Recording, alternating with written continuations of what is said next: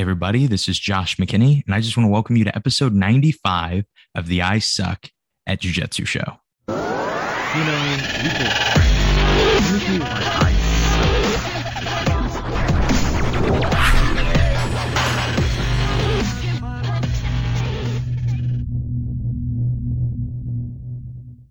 If you're one of the people that watch on YouTube, yes, I know. I'm still in my living room we're still doing some home reno type stuff. And, uh, well, it's not going great. I'm still in my living room recording my podcast, uh, not in my office, not in what I call my studio. Uh, yeah, it happens. What can you do? Anyway, let's just jump in to who I have for you guys today. Uh, today's going to be really fun. You guys are really going to like this episode. Uh, this is the only time on the show that I have ever, this is probably the only time that I've ever told somebody that they should start their own podcast.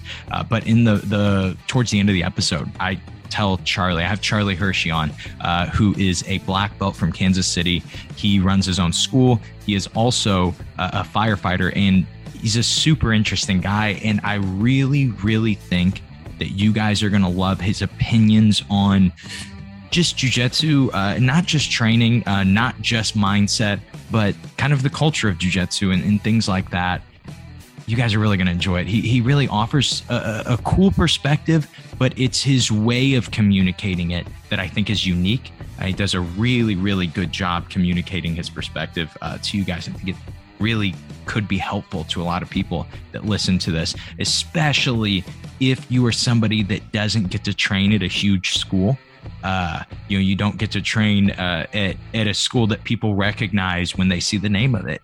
And I think there's more people doing jujitsu that deal with that than anything. You know, there are only a handful of really big name schools in the United States, and uh, I mean, even around the world, there there aren't a ton of of huge name jiu-jitsu schools. And so when you get guys uh, like Charlie, who kind of started in the middle of nowhere and we're, we're able to become a black belt, we're able to compete leading up into black belt and compete as a black belt and be very good. Uh, that's actually how Charlie, or yeah, Charlie and I uh, met uh, he, uh, Devin Prata, and I were all. Devin was just on an episode a few episodes ago. I should have looked at what number that was, but uh, uh, Devin was just on. That's an awesome episode. You guys should really check that out if you love to hear uh, crazy stories about training. Uh, I think that would be an episode for you guys. But uh, you know, Charlie and I met as brown belts. We actually uh, fought each other and became friends after that because uh, he's just a good dude. And you know, it's just similar stories. You have guys that come up and it's a struggle. You're trying to make a name for yourself, uh, whether in Granite City, Illinois, or uh, Lawrence, uh, Kansas. And you, you, look at this as like these are towns nobody's ever heard of. They have gyms nobody's ever heard of. But they have black belts that are still legitimate black belts. And that's because they figured out how to learn on their own. They figured out how to get good. And uh, Charlie definitely has done that. And you guys will really love to kind of get his perspective on training, on mindset, and everything that we talk about. Uh, but before we jump into the episode, I never get on you guys. I never get mad at you guys, but I'm a little mad at you guys. So I was looking at some uh, some of the what do you call that? Analytics. I was looking at some of the analytics for the podcast. The analytics are looking great. Numbers keep going up. Uh, uh, it's it's uh, really cool. There has not been a day in a long time that like hundreds of people uh, have listened or haven't listened to the I Suck at Jiu Jitsu show. Better way to phrase that. Uh, every day for the past while, more than hundreds of people. Hundreds of people, not more than. Yeah, hundreds of people have listened to the I Suck at Jiu Jitsu show. After that horrible English, probably less. But here's where the problem comes in. You have all those people listening, tons of listens. It's going great. Things are, everything's great. Everything's going exactly the way it should be. And then guess what happens?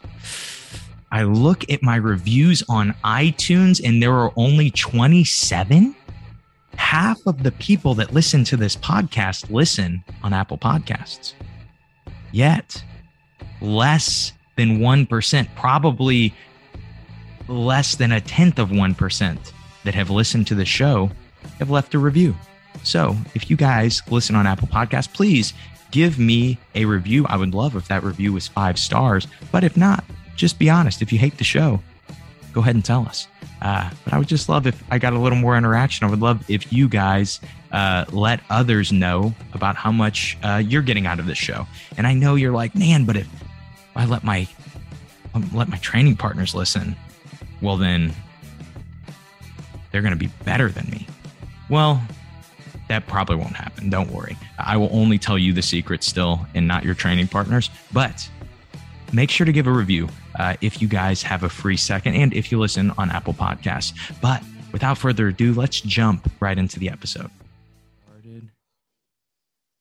Charlie, how are you doing, man? I'm not too bad, man. How are you? I am doing good. It's been a good day so far. Uh, I thought we could start something not jujitsu related that I found really interesting in doing some research. Uh, tell yeah. me a little bit about the Mad Greek.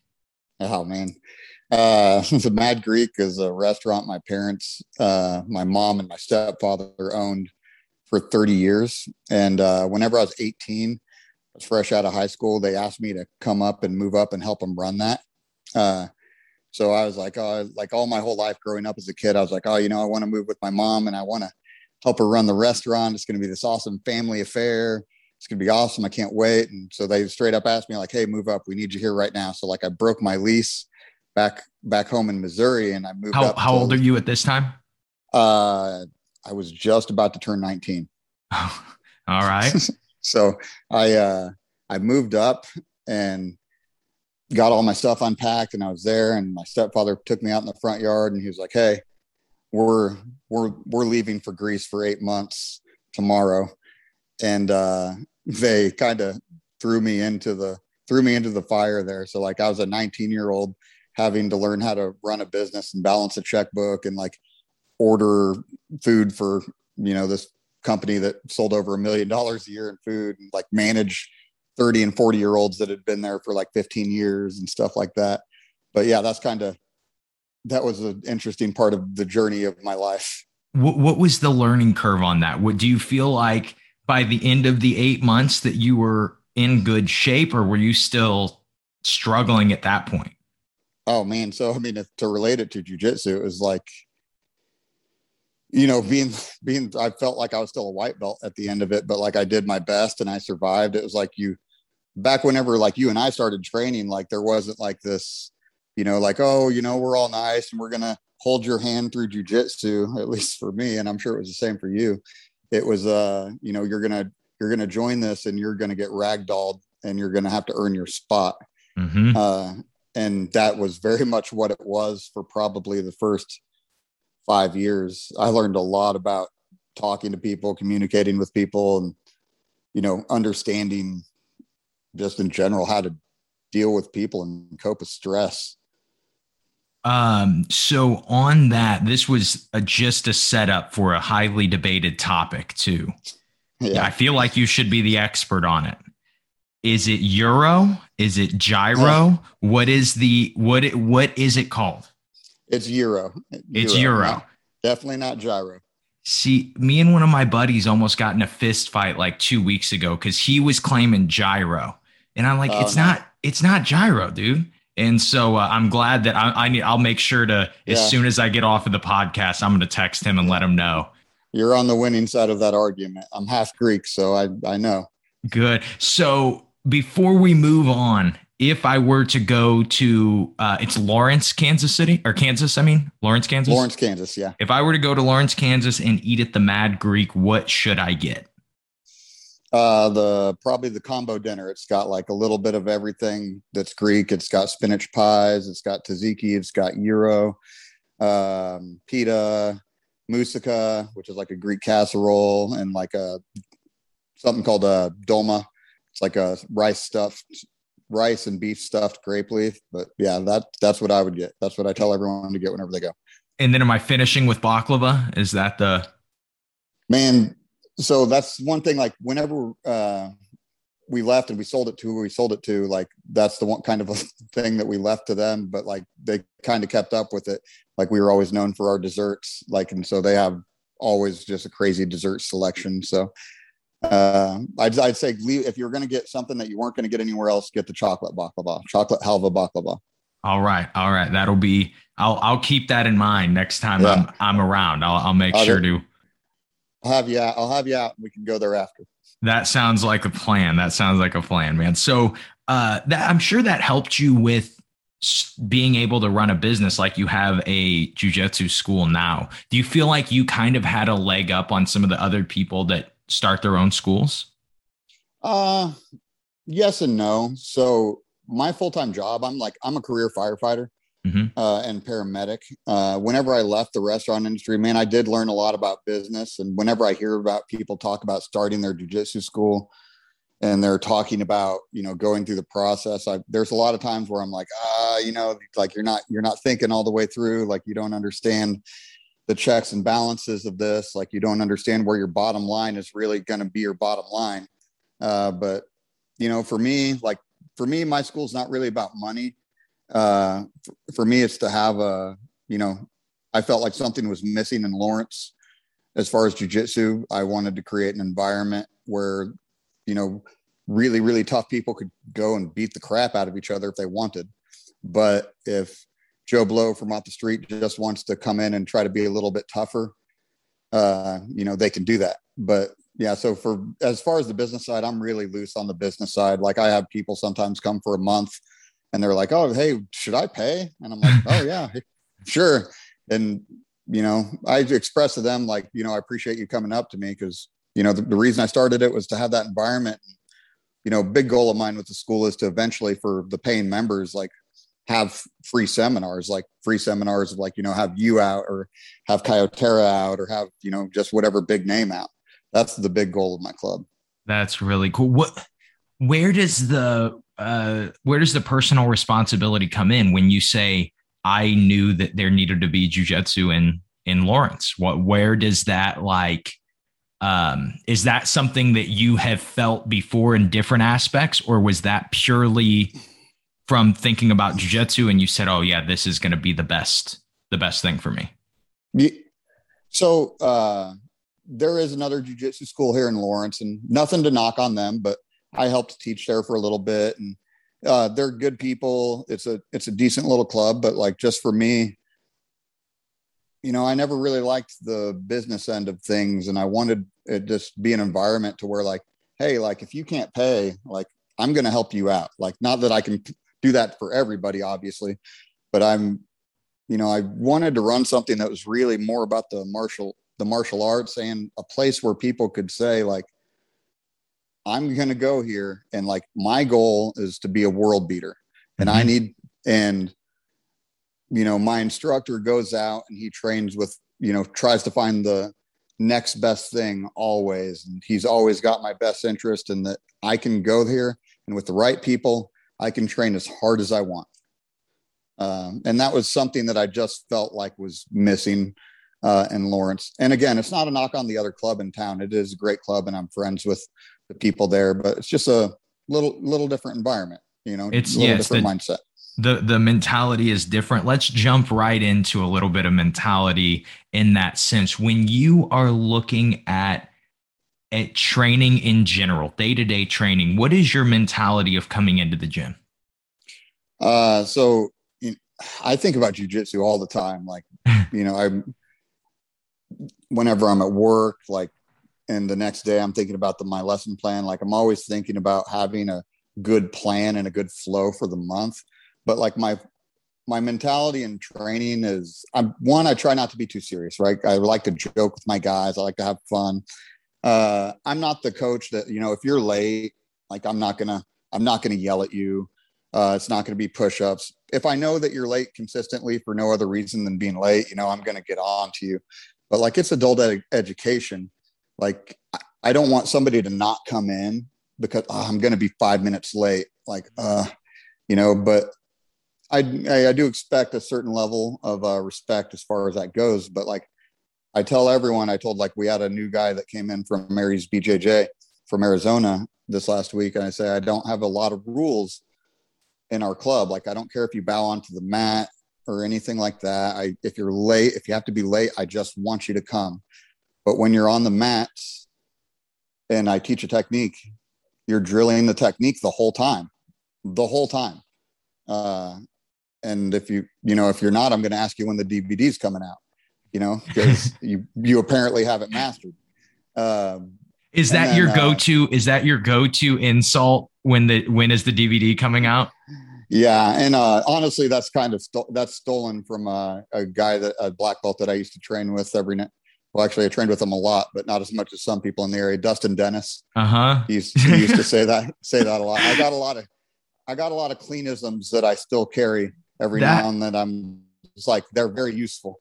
Yeah, that one's solid, man. I always I'll always ask my guys uh uh anytime I get the the questions that are like, well, what if he just does this? I always yeah. love to say uh hey, uh how about I just head out you teach class for us? Yeah. And uh that's one of my favorite that's one of my favorite uh student yeah. insults, passive aggressive bashings uh that that you know that you get in front of everybody yeah well i'm like well what if a meteor came through the window and struck the earth and then training's over? I mean it's just a completely different scenario. You know?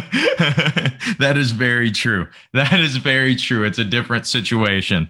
What if we weren't doing jujitsu and you could allow strikes? You know like yeah. well it's different then man. Yeah what, what if he what if he karate chopped me in the throat? And it's like yeah. well i'd probably be writhing in pain on the fl- floor yeah, you, maybe you shouldn't have been playing Daily guard then. You know, probably wasn't the best best position yeah. for you. No, definitely not. Uh, but anyway, back to your uh, just standard mindset of training. What you're looking at when you're coming in in training. Oh, yeah, the whole time, right? Um, work the whole time, right? Always like if we're you know jogging around the mats, which we don't do a whole lot, but like if we're doing some movement drills, you know, I expect you to hustle hustle to the end of the mat and get there. Like I want hustle the whole time. Like I'm certain people, right? That's like that's their thing. Like that's what's going to make them tough. Like pushing through to you know maybe jog to the end of the mat or and get to the next movement drill. Or what I'm really really big on. Like I that's very few things. Like I'm probably the chillest coach ever. I'll let you get away with a lot of stuff. But I put the timer on for you know six seven minutes for the rounds, and you have one minute get your water and be with your next partner rolling. Not one minute and 15 seconds, not one minute and 10 seconds, not one minute and five seconds. You got one minute to get your drink, slap your hands with your next partner, and go. I like that. I think that's know, like, a really important thing. Yeah, you got to answer the bell, right? Like an IBJJF, like I don't think there's any much more intimidating to, you know, whenever you go out of bounds or they tell you to tie your belt or whatever, like, and you're not that guy that's having to do that, you run to the center and you're ready. Mm-hmm. I think, like, let's yeah. go. Let's do this. I think that, uh, you know, just it kind of maybe maybe this takes a little bit different of a turn, but I think that understanding that jujitsu isn't just technique, uh, oh, yeah. understanding because I I have beaten guys whom I have better or ha- who have better technique than me, and I have lost to guys that I have better yeah. technique than them. Uh, yeah, but so much, yeah. There's so many different layers uh, to jujitsu, and just by being strict with yourself and saying yeah. like each time, um, uh, each time I'm gonna go, I'm training. I'm there to train. You know, I'm yeah. either training or I'm not. I'm there to train hard. I'm gonna be at the start of every bell. I'm going to be ready to go. You know, if we're doing bad positions and we only have a 10 second break in between, we're switching yeah. partners and getting somebody new. Uh, and I think that that is such a mindset that isn't as popular because uh, it's not for everyone. You know, yeah, do, no, do, definitely not.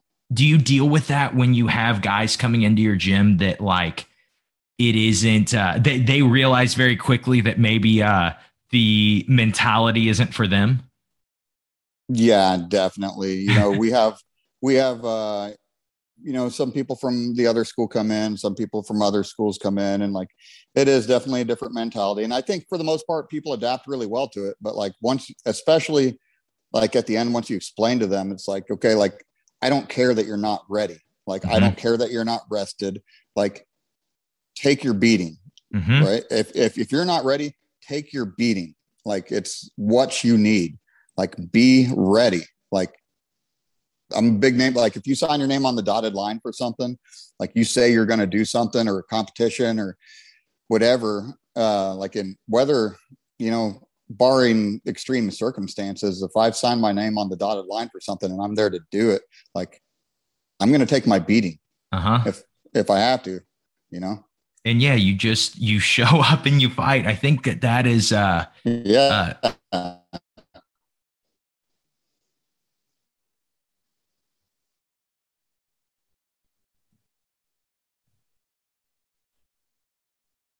There we go. Yeah. Oh, sorry. Yes, we're good. good. Um, but yeah, I think that is a. I think that the the mentality of uh, it's okay to lose and you probably learn a lot from taking your beating uh, yeah. is a very ignored mentality. Uh, if you were training with clean, I feel like that was the most important thing uh, yeah. out of everything else. Yeah. I mean, I'm sure Pirates told you a ton about you know, I met Pirate and Pirate through Clean. I met Vava just at a tournament years ago. But like I remember Clean would invite me and this other dude named Henry over to train with uh, David and uh, David and Pirate. And man, like the wars he would put us in, like we would fight and we'd fight. And like, you know, somebody would always have the edge for a while. And uh, like Henry would be going with or Henry would be going with uh, Devin, and I'd be going with David, and we'd fight. And it wasn't until the other person won. Like so, like say me and David were going, and say like I was just catching him on points or like a submission or whatever. It wasn't until the other person had won you got to stop training. Like in like and this is after like an hour and a half of throw by drills, uh, like Tories and whatnot. But like, yeah, he would make the other, like, he'd always pick somebody that had a little bit of an edge over the other person. And you would go until that other person broke. That, that is, uh, that sounds like very similar to what all the stories that I hear uh, about clean. My my favorite one I've told on the podcast before. Uh, he did a seminar one time at a school, and the next day, and we were part of the affiliation. The next day, they were doing an in school tournament. I didn't yeah. go to his seminar, but uh, he was refing matches and he was coaching the guys that went to the oh. his seminar while he was refing matches to a point where I had this guy in a loop choke in closed guard, full on tight loop choke. And he gets down on his hands and knees and is whispering in this dude's ear, come on, man, you got to push on the elbow. You can do it. And I'm like, dude, you're the ref. What's going on? Yeah. He clean, clean as a clean as a trip. He was a very important part of my jujitsu journey, whether or not I've, you know, I like to think like uh, as a, as a child, whenever you see your parents raise you or whatever, you always think about the things they did great, but then you always think about like, oh well, I don't want to be this way. Mm-hmm. Like I got I got a uh, good amount of both of that from training with him. Uh, yeah, I got a lot of a lot of toughness stuff from training with him, but there's also things that I got that I'm like, mm, maybe I don't want to. Maybe I don't want to be that guy who puts my puts my uke to sleep in the middle of the session. But I I could see that. I could see how that could deter people from coming to the gym too. I could. uh yeah, There are times a, that people are. Yeah, there are times that people are just kind of uh, weenies, and that's why they don't come back. But sometimes, yeah. you know, if you're getting choked unconscious a few times per uh, per session, I'd be like, ah, yeah. you know what? I'm questioning it. I'm questioning it too. Uh, so yeah. on that note, when uh, your lineage, we kind of talked about this before uh, and just a, yeah. a, little bit before we started, um, but your lineage is very mixed with who you uh, who you have gotten your belts under and who you've trained under, correct? Yeah, yeah, t- completely. I think uh, one thing I I really feel strongly about, especially in the Kansas City area, particularly, is for the most part, I kind of think, you know, people don't give credit where credit's due, and kind of lineage in Kansas City is kind of BS. Like, I mean, and that's not talking crap on anybody. Uh, like, it's just like, you know, it's just re- recognizing where your skills are really coming from, mm-hmm. you know, and it's, it's not, you know, I didn't learn from uh, Maeda, you know, because so and so, so and so a hundred years ago did, like, you know, and I understand the concept of lineage. I do think it's important to kind of understand and know the process, but I just, I think Kansas City lineage, uh, it, it's just a big bastardization of people don't really understand, mm-hmm. you know? And I think that that wouldn't matter if you didn't run into as many people as you probably do that say stuff like, oh, well, I train under this school yeah. and this is who. And in truth, people that believe that stuff are uh, ignorant, right? Because you don't, oh, oh, I yeah. mean, if you train directly under someone, obviously you are learning from them. But yeah. um, like my coach, Kyle, uh, I have been under my coach, Kyle, since day one very, very, very, very few techniques do we do that are the same. Like, yeah. I bet you there are probably like 10 moves in all of jujitsu that he and I do exactly the same. And that yeah. does not mean I didn't come up under him. It's just jujitsu is an art. And to act like it stays the same from one person to the next or from 10 people down to yeah. you is the most ignorant thing ever. Uh, I would say uh, and I just wanted your opinion on this. Would you think that lineage was more important back in the day before there was as much, uh, I guess, just easy way to get new techniques uh, before, like we had the internet, before we had BJJ fanatics yeah. with everything? Definitely, definitely, definitely. Super was more important back then. Now, I just think the widespread information availability. Um, you know, it's just you can't really say that you. It's it's the people that you actively train with that you actively like your lineage, Kyle. That's that's definitely that's your lineage. Like you were you were there. My lineage, right? Like, you know, I spent a lot of time with clean, but like really I spent my time with, you know, I spent my time with Devin, I spent my time with Baba, I spent my time with Travis Conley. I spent my time with, uh, you know, Taylor Kettler. Uh, now, like it goes, it, the lineage always keeps going. Like you met my new purple belt student named Angel. Uh, very, I mess up his name. I always mess it up. Uh, Ver, I think. But uh, you know, he's he came here from California from Josh Barnett, and like, dude, now I've got a whole new piece of my lineage now that I'm learning. I'm learning like all this weird catch wrestling stuff where you're crushing people's diaphragms constantly. uh, and you know, that's you know, that's what I think lineage is. Like I came up like kind of like Ethan Day was my first coach, like my first real BJJ coach, and I've he's come and gone a million times, like as far as to Brazil, to Japan. I was in Colorado, and I always touch base uh, with him, and you know, he's still I consider him part of my lineage because he spends time with me, and you know, he talks to me, he actually coaches me, gives me gives me advice and works with me. But like, you know, I'm under Kyotera. Like Kyotera is my association. I feel like, and I, I've really embraced his game, like going through his curriculum and learning it. Uh, but, you know, I chose to associate with Kyotera, not to say like, oh, well, I'm a Kyotera uh, black belt or whatever. And like, no, like I chose to go under Kyotera because his morals and his work ethic and his ideas like I identify with and you know like I feel like it's something that I want to represent you know and I, I don't know if that makes any sense. It does. It makes perfect sense. So I think a lot of times too people like to uh pull the old uh I get I'm a black belt and I switch affiliations and then I'm like yeah I'm under Kyo, you know, I, I, uh, you know, me, you know, he, I train with him all the time. And so like, dude, yeah. you met the guy twice. And, yeah, uh, yeah.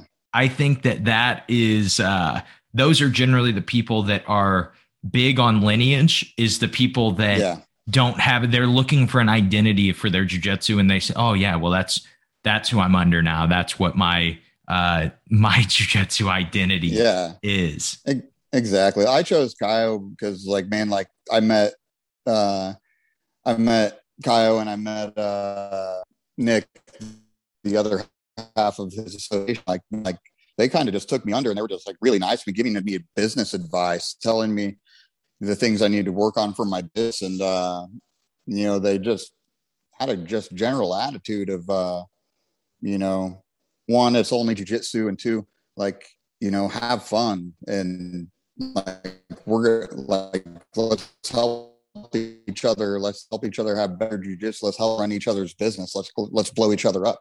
And uh, it's just they were just so positive, and I was like, I just want to be a part of what you guys are growing. Like the, and it's been great to be a part of that. But like, I'll never be like, yeah, you know, I'm a I'm a Caio Terra black belt, and it's like, yeah, I mean, I'm under Caio. Like, I text him, I'll send him videos of techniques I'm working on and whatnot. He always, dude, so willing to help out, but you know, my jujitsu, like right now, I'm still cutting my teeth with Devin. I'm still cutting my teeth with my students. Like that guy in the Angel that came, brought his like two time national champion wrestling coach. Like now that's a part of me. Like uh-huh. that's who I am. Yeah, that was, uh, it was, I, uh, showed up that Sunday morning like two weeks ago. And I'm like, yeah. okay, we're going to get some training. Like, oh, cool. Charlie's here. Haven't seen him in a while. Man, who's this? Who's this purple belt that he's got? Like, I don't want to roll with this kid. He looks tough. And then I did a few rounds and I was like, I'm feeling good. And then uh, I was like, no, nah, I'll try to avoid him the best I can. And then we got yeah. to the point where you go, Hey, Josh, will you roll with my purple belt angel? And I go, yeah. oh, oh, no, don't yeah. make me do this. And I shot a sweep single on him and I oh, bounced off of him and I went, ah, yeah, that's what I that's what I thought was gonna happen here. Yeah. That's yeah. what I thought. Uh yeah, that was a that yeah, was a, a rough one. But those guys, those guys are so um those type of guys are so important to have at your gym. Guys mm-hmm. that are that are just your top guys because they make everybody better. Uh, whether teaching or whether just giving people something, somebody to, to try to get, you know, somebody to try to yeah. strive for that's um that's different. I remember when Kyle, you know, when I was a blue belt, I would roll with Kyle and I was his highest belt. And obviously it wasn't close when I would roll with Kyle, but then all the other yeah. white belts I would roll with, it wasn't close. And then we would get visiting purple belts that would stay for six months. And it was like, finally, I have somebody that's that's better than me, but just enough that I can I can try to uh, chase that, you know, and uh, give me that yeah. next building block. And those guys, just having guys that are good at at grappling, uh, is so is such an important factor uh, into running a gym. I, and on that note, because I know you do put a lot of thought into it, and I know not a lot of people put a ton of thought into what they're teaching and how they're teaching. But I wanted to kind of ask you about um, with your classes, do you kind of have a curriculum or do you just, um, it, you know, kind of how do you run your, how, how do you teach your students technique is basically what I'm asking. Yeah. So it changes from fundamentals to advanced, right? Uh, so for like our fundamentals class, one of the things we do, uh, and which I, I love, some people might not like it, but I love it. Uh, whenever I join the Caio Terra Association, like the expectation is to know and understand and be able to teach Caio Terra's fundamental curriculum. So like I joined uh, his association and I was like, okay, so you know, I went there for a couple weeks. I trained with him, and like I'm thinking, okay, you know, Americana class, like I can do, I can do an Americana uh-huh. or whatever. And it's like, you know, you go through what a 12 time world champion thinks whenever they do an Americana, and it's like, wow, I don't know jujitsu at all. And, and it like, weighs 115 pounds too. Oh yeah. Yeah. And sure. yeah, the amount of technique you're going to need to finish that Americana is substantial, I'm sure.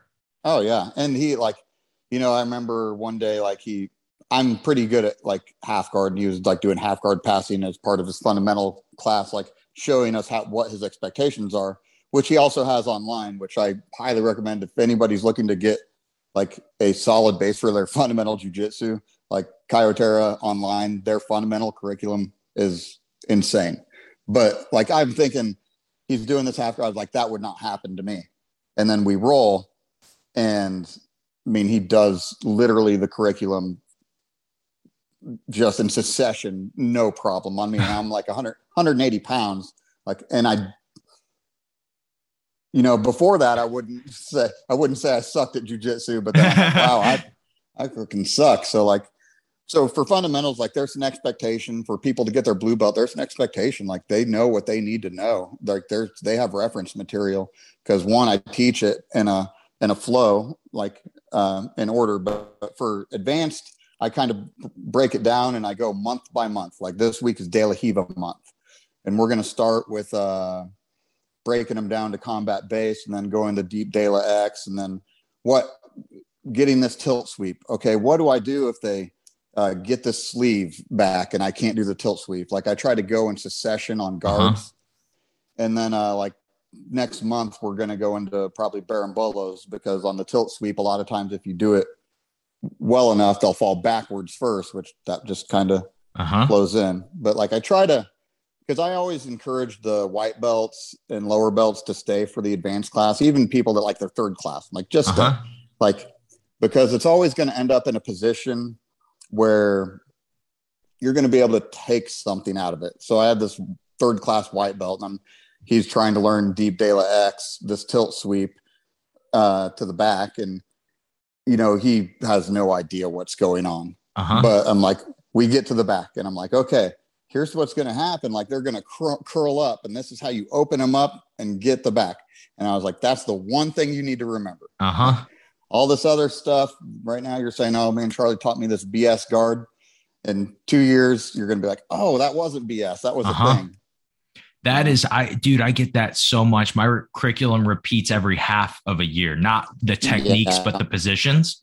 Uh, and so, I will always notice that my students that come in at mm-hmm. like, um, that, that come in and do a, a month of side control they don't seem to to grasp it a lot of the times the first month. Yeah. Six months later, they do side control, and I could teach the exact same moves, and they'll yeah. be like, "Oh, I get it now. I've rolled enough to understand why this situation is even important."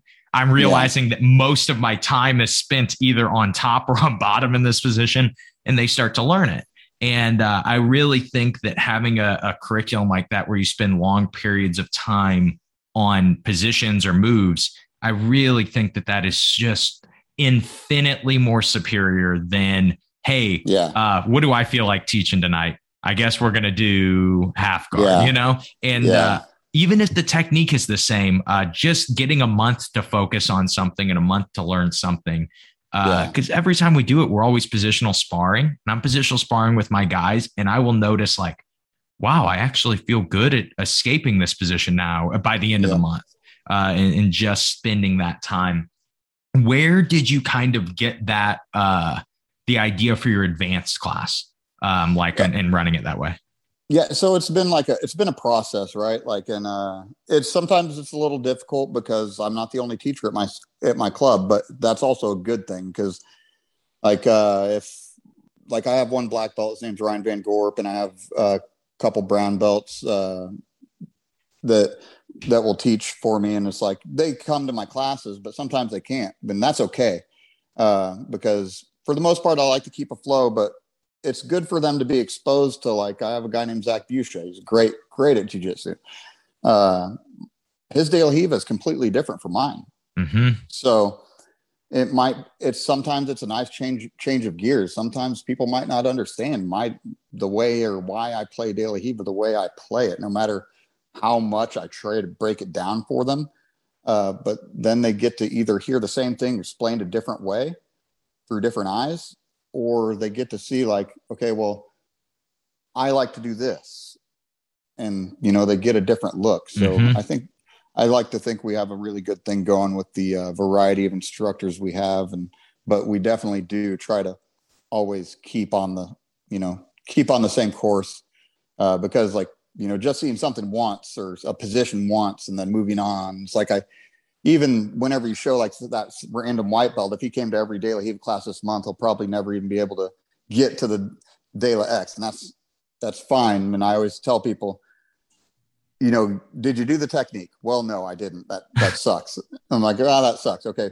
Do you understand the technique? Mm-hmm. And they say, well, yes, I completely understand the technique. It's like that's the most important part. Like, don't try to copy my moves. Mm-hmm. If you're copying my moves, that's that's worse than that's worse than not knowing the technique. Or Mhm. you know, you know, uh, understand it, and you'll be able to apply it later. I man, I think that that is I think that is dead on. I think that that is a big missing piece for a lot of people in jiu-jitsu is a lot of things do repeat themselves or at least a lot of ideas, right? Uh, Mhm. for example, controlling the head in a lot of positions, just learning to control the head is important. And if you Yeah. only think about it as techniques, okay, I'm inside control, I have under the head and I have under the arm, and then I'm in mount to, to- I'll be under the head and under the arm, and you never uh, uh, recognize, hey, it's nice that I can use these two techniques or these 10 techniques. They, they really all are the same idea. Uh, it Yeah. makes it so much easier to learn jujitsu. And I think a lot of people uh, don't do that. Uh, on our uh, on on this note, and this is kind of still on curriculum, but it'll transition us a little bit. Yeah. Um, is your teaching schedule going to be uh, d- dependent on what you're working at your fire department? Yeah, typically. Uh, so I work 10 days a month and they're 24 hour shifts. Um, so, I mean, there are 10 days a month that I can't be at the gym uh, Mhm. and that rotates. So it's like day on, day off, day on, day off, day on. And then I have four days off. Okay. So I find my, my free time or like my days off, I put a very big expectation on myself to try to be there for every single class hmm uh, that's kind of been able to get a little looser. Like sometimes I'll take the mornings off because I need to go condition or I need to go, you know, train with some of my friends so I can get a few different looks in. But for the most part, like I put a big on every class which makes some things hard. But like like I said, with the variety of instructors I have, like I feel like uh, as long as the instructors are on the same page with what our goals in the curriculum for the next month or the next week or whatever it is, like I think we I think everyone's getting a huge benefit out of seeing those different looks. I think that that's something that not a lot of coaches do. It, it, it- a lot. Well, they do it only for necessity. They Yeah. um, have people teach classes, other people teach classes for necessity. And in truth, I don't think you always have to. I think that, uh, like this month, um, I just started this. I'm experimenting with it, so it could Yeah. end up being horrible, and I could be completely wrong. But uh, uh, this month is like um, we have a month of random on our curriculum. We have five months that are always structured the same, and then our sixth month we'll do something completely different. So maybe we'll do all leg locks or all something Yeah. like that, just something different, all wrestling, something like that. Uh, well, this month is our odd month, and I go, you know what? I think we should do. Uh, you know, I have a lot of purple belts now, uh, a few brown belts, and then a few black belts. And I'm like, I want these guys to get more experience teaching. And some of my black belts teach already. Some of my purple belts do. Some of my brown belts do. But I'm like, I'm making like everybody who has a purple belt teach at some point this month. And so I will just will be like, hey, this day you're going to teach. I'll be there. So if you have questions, Yeah. you can ask. But uh, I've noticed that every single because they're just showing their best stuff. But every Yeah. single class, I have learned something from whether it's one of Mhm. my purple belts, whether some of them like will do three moves. I learned three new thoughts on techniques or something like that. But every single class uh, doing that, I'm like, well, if I'm learning something here, I'm sure that everybody else is too. You know, I'm sure that they didn't know Yeah. this or they never had that perspective. And just, uh, you know, n- understanding that you don't have to teach every class is something that a lot of coaches, I think, never get to realize. You know, they teach every kids class, they teach every adult class. And uh, I think it's a really good thing to note. You don't have to do that. Yeah, I think that's huge. Uh, like I, the angel guy came in, he's been with me for four months, and you know, purple belt comes in. Like I, I'm not used to lo- really losing any rounds in my gym almost ever, unless like I'm like you know, you know, playing with students, letting them do their thing. Uh, and Angel came in, and you know, he, yeah, he's a wrestler. Okay, no big deal. Okay, purple belt. He comes into Nogi, and like we're going at it, and like next thing I know, I go, oh, like he just passed my best position. like, oh, like, oh, like now it's like I'm working my ass off. Oh, my, like my diaphragm's being crushed. Uh-huh. Uh, like, so he does, he does like that Josh Barnett, like sit out, like, uh-huh. Uh, and I'm like, oh, okay. It's like that. And then I guess I'm so, dying here. yeah. And then we, we keep going and then we have great rounds and like, he just has good flow. He's not like trying to murder anyone, just rolling really well and having fun.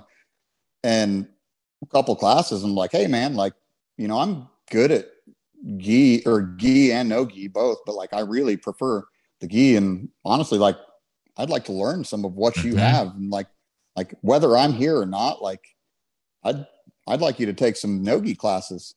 Uh, and you know he starts teaching, so I show up on the days that I'm off. I show up to his nogi classes or his wrestling classes, uh, and I do that. Like I have a blue belt that was teaching wrestling for a while that he does still do a great job and whenever he does it. And you know, I you know I love I love building people up, like because sometimes like I have people will start teaching and like ah you know it's okay. And like for me that that's hard because I'm like I'm like oh my god it's got to be great. It's got to be it's got to be a great performance. You know you got to you got to get people hyped. You got to get uh-huh. people high energy. But like that's your opportunity to play a different role as a coach mm-hmm. to coach their coaching. Uh, I completely so, agree. Yeah and again like i've learned so much about communicating with people in those roles. And i've learned so much different jujitsu and wrestling because i've done that since we've opened our club. Like uh, it's awesome to give people those tools to be able to teach because that's something that they'll be able to carry throughout their life and like really use so many other places. Mm-hmm. and it's like uh your jujitsu business doesn't just have to be you and it doesn't, you know, and it gets, it probably is better yeah. if it's not just you, you know, it probably, uh, if I'm teaching three or four classes in a day, there is no way that I can bring the energy that it takes to make them all yeah. really good, you know? Uh, they can all be good, yeah, but just to make them all exceptional. And uh, or I could teach two in a day, make them really good, and then have two other guys that are learning to teach, learning to get better, uh, kind of run the other classes. And uh, you're right; it's it's a benefit for them, maybe if they want to open up their own school or something like that. But I really think mm-hmm. that the biggest reason a lot of coaches don't do it is because they feel threatened. They feel like, well, if yeah, I show that if I show that I don't have all the answers then people are going to are going to leave, you know, or they're going to want to go train with somebody else. And uh, maybe some people are, but you don't want those people in your gym anyway. You know, like you don't want to deal with yeah, people that exactly that don't understand jujitsu in that sense, and they think like, oh yeah, if it's not a black belt teaching me, I can't learn. You know, yeah. you can't you can't have that. And so, uh, yeah, I think that that is a a really good I would say just leadership quality that you have that just not a lot of people, uh, even that I interview, have. Uh, people want to teach teach everything. Um, yeah, but I tell my students all the time. I mean, I don't have all the answers. like I've I've gone onto the mats and I have a lot of answers because I've gotten my kind of ass beat a lot and I've had to look for answers, but I don't have all the answers. And so any one of anyone in that room could have a better answer than me.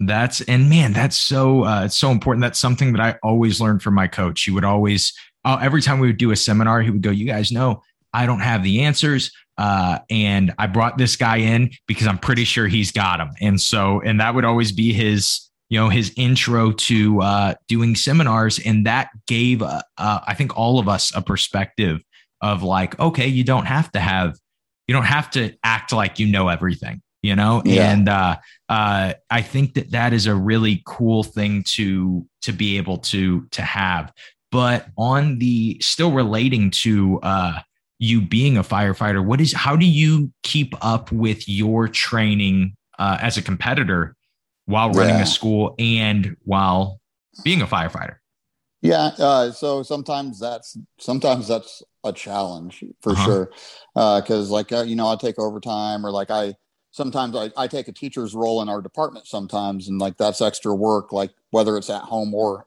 at the department uh you know i'm a paramedic like a very paramedic as well in my department, so I t- help teach EMS there.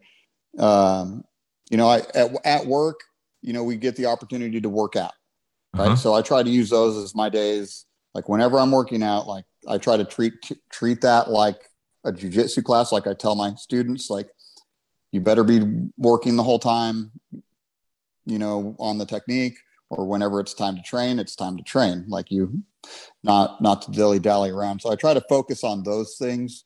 Uh, and then on my days off, like you know, it's the same. Like I try to make sure, try to make sure I get my time with you know Devin and my friend Travis, or like I try to meet up with Angel and another student, Michael Lynch, like on the regular, like my better guys to focus on different things. Uh, but like I really just re- it takes a lot of focus sometimes, and you know, other times like there's outside factors that come in, like a hard night at work, like you get you're up all night on whatever, and you know, like I found I found recently in the last couple years that uh, I used to be like you know, don't ever miss training for any reason. Like Uh-huh. you say you're going to be there, like you you better be there. Uh huh. And uh, you know, I've found, especially in the last couple years, uh, to kind of, you know, relax on that a little bit, take care of your, you know, the your mental health a little bit too, because sometimes in life, you know, you don't know what other people have gone through the day before that day, and sometimes they might cancel on you, uh, and that's fine. You know, you reach out to them and see what they're doing and whatnot. But like, I mean, even myself, like I've had to cancel a random training session because, you know, I just had a really tough night at work uh, via like whatever, like something I saw or or being up all night. You know, um, it does take a lot of focus. Sometimes, especially in tournament season, it takes a lot of me to say, you know what, it doesn't matter that I had a rough night. I have to. I it's time. It's time Mhm. to go. But I do have to be aware of those uh, situations where it's actually hurting me to be there. Like it's there's a point of diminishing returns. hmm Uh, but everyone else, you know, I tell everyone like I want you to find your balance, but I also want you to make a commitment, right? Make a commitment to like I got to be there this many times, you know. And if you miss it because of whatever family thing or this or that, like do your best to make up for it somewhere else another time you Uh-huh. have to take you have to take care of your mind so whenever you show up to jujitsu you can really um you know maximize what you're getting out of it All right. There are a few things I want to pull from that. That was good. Uh, I would say, uh, uh, let me ask you this first. If somebody struggled with that, somebody struggled with the balance of jujitsu in a sense of when should I push myself? Because actually, uh, an episode Yeah. came out today of recording that I did kind of all about that being burned out and, and Yeah. struggling in jujitsu.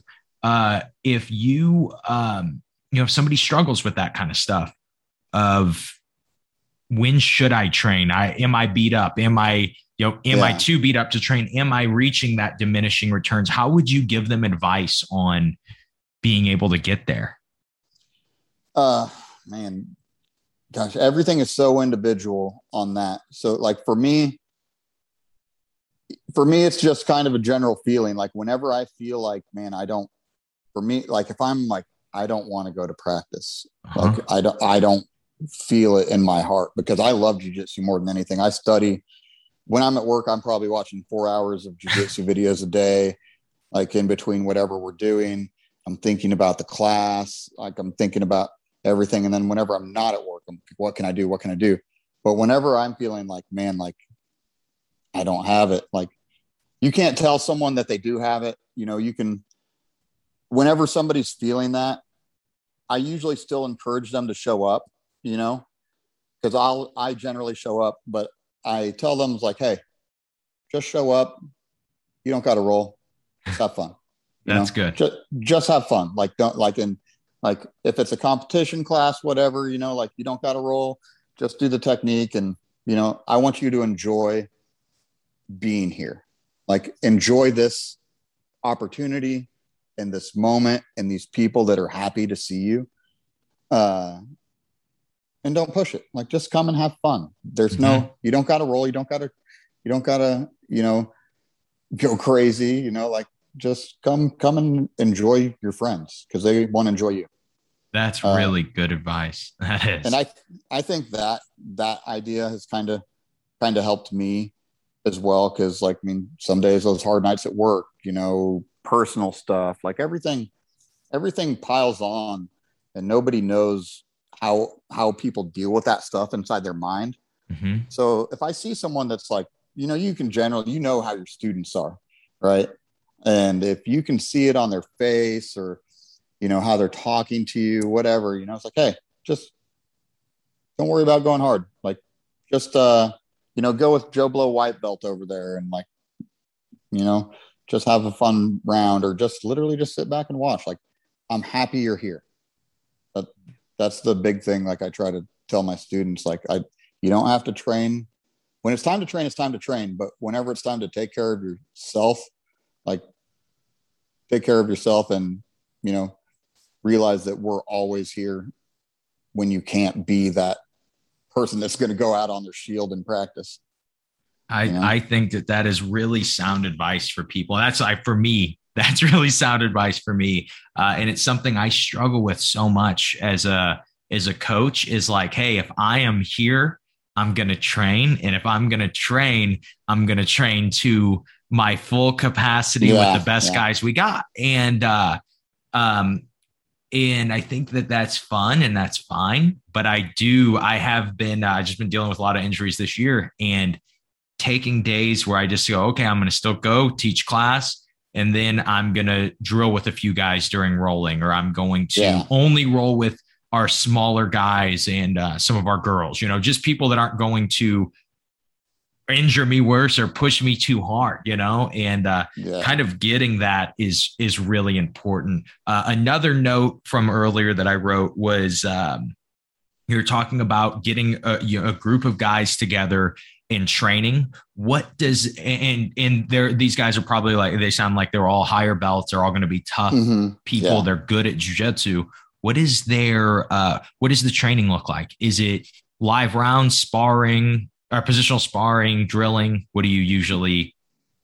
Uh, so it depends. So like, uh, I'll do, I do my own competition thing, uh, whenever I'm up on Sundays here in Lawrence and a good amount of times, like a lot of my other hard training, like I'll go up and me and, uh, Pirate and Baba, like I'll go up with his guys and train because I know they have the mentality.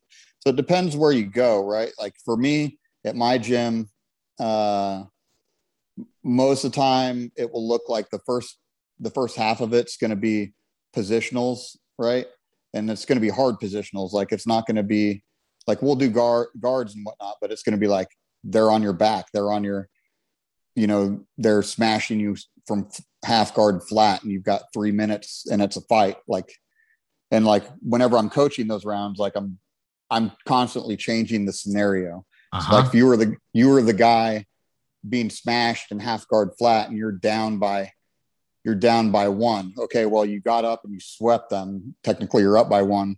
Like no you're not you know, you're, you're, you're down you're down you're down by five now and there's 30 seconds like, oh my god like trying trying to make them push the pace you know and regardless uh like again like i say i have a few rules in my gym and one of my rules and i actually talked to had a big speech in my class about it last night like i want you to go as hard as you're comfortable with and I want everyone to train hard. I want everyone to be tougher. But like I tell them, like whatever happens, if I ever see you get up from around where you lost, or I put you in a situation where you lost or whatever, uh, I'd better never see you get up with like an angry look on your face. Mm-hmm. You know, like never. That's never. There's no place for that in my training room. Like it's okay. What can I do better and whatnot? But yeah, my like I said, the competition rounds just pushing the pace. We're we're rolling for at least an hour straight. You got that one minute to one minute to recover, and then you're back in there. Uh, and every now and then, like I think, feel like we're pretty pretty basic, but we do make sure like everyone, every single person, was made uncomfortable. Uh, and and that's really good. That's really good. Uh, training with that. I think that that is a, a really fun attitude to have. Uh, we're kind of to the end of our time. We always finish the podcast with the same question. So uh, the question is this: I am at one of your seminars, and I am a brand new blue belt. We're doing question and answer. I raise my hand and I say, uh, "Charlie, I suck at jujitsu. How do I suck less?" Uh, I'm sure you get a lot of the standard answers of show just show up, you know, uh-huh. and you know that's that's a big part of it. But uh, be present, one, uh, and I'll take this. One of the worst pieces of advice that I used to get from a coach uh, after a tournament was, you know, whatever would happen would happen. Second place, you'd lose, whatever they'd say. We'll train harder. That's oh, like if I hear somebody say that, like uh-huh. I want to explode, or they'll say more fuel for the fire, and I'm like, like, dude, this fire's out of control, bro. Uh-huh. Like uh, it's not my toughness and my yeah. grit that lost me that match. No, it's in class or in a tournament. Be smart. Look at why you lost, or look at the things you're doing wrong. What position did I lose? And then go through and fix the small things that you can fix. The answer is very rarely. Sometimes it is train harder. Some people are soft, but huh? A lot of times that's not the answer for like your average to decent jujitsu competitor. It's like train smarter. What did you do that lost you that match? Okay. Well, you were doing this half guard pass that you hit on everyone, but this one person did this one little thing. Like you need to be aware of that. You need to be smart with your jujitsu, uh, and you need to, you know, be very uh, introspective and objective about what you're doing. Like, oh, well, that didn't, that just didn't work because he's too good. It's like, no, it didn't work because there was something you didn't know. And it's your job to find that. That is a great answer on that. And I love that the answer is not train harder. I oh, think you, you're right, man. People, people really do not realize that jujitsu technique is really important. you know? yes. They do. You know, we talked about how it is not the only thing. You know, you do have to be able to train hard. You can't be soft.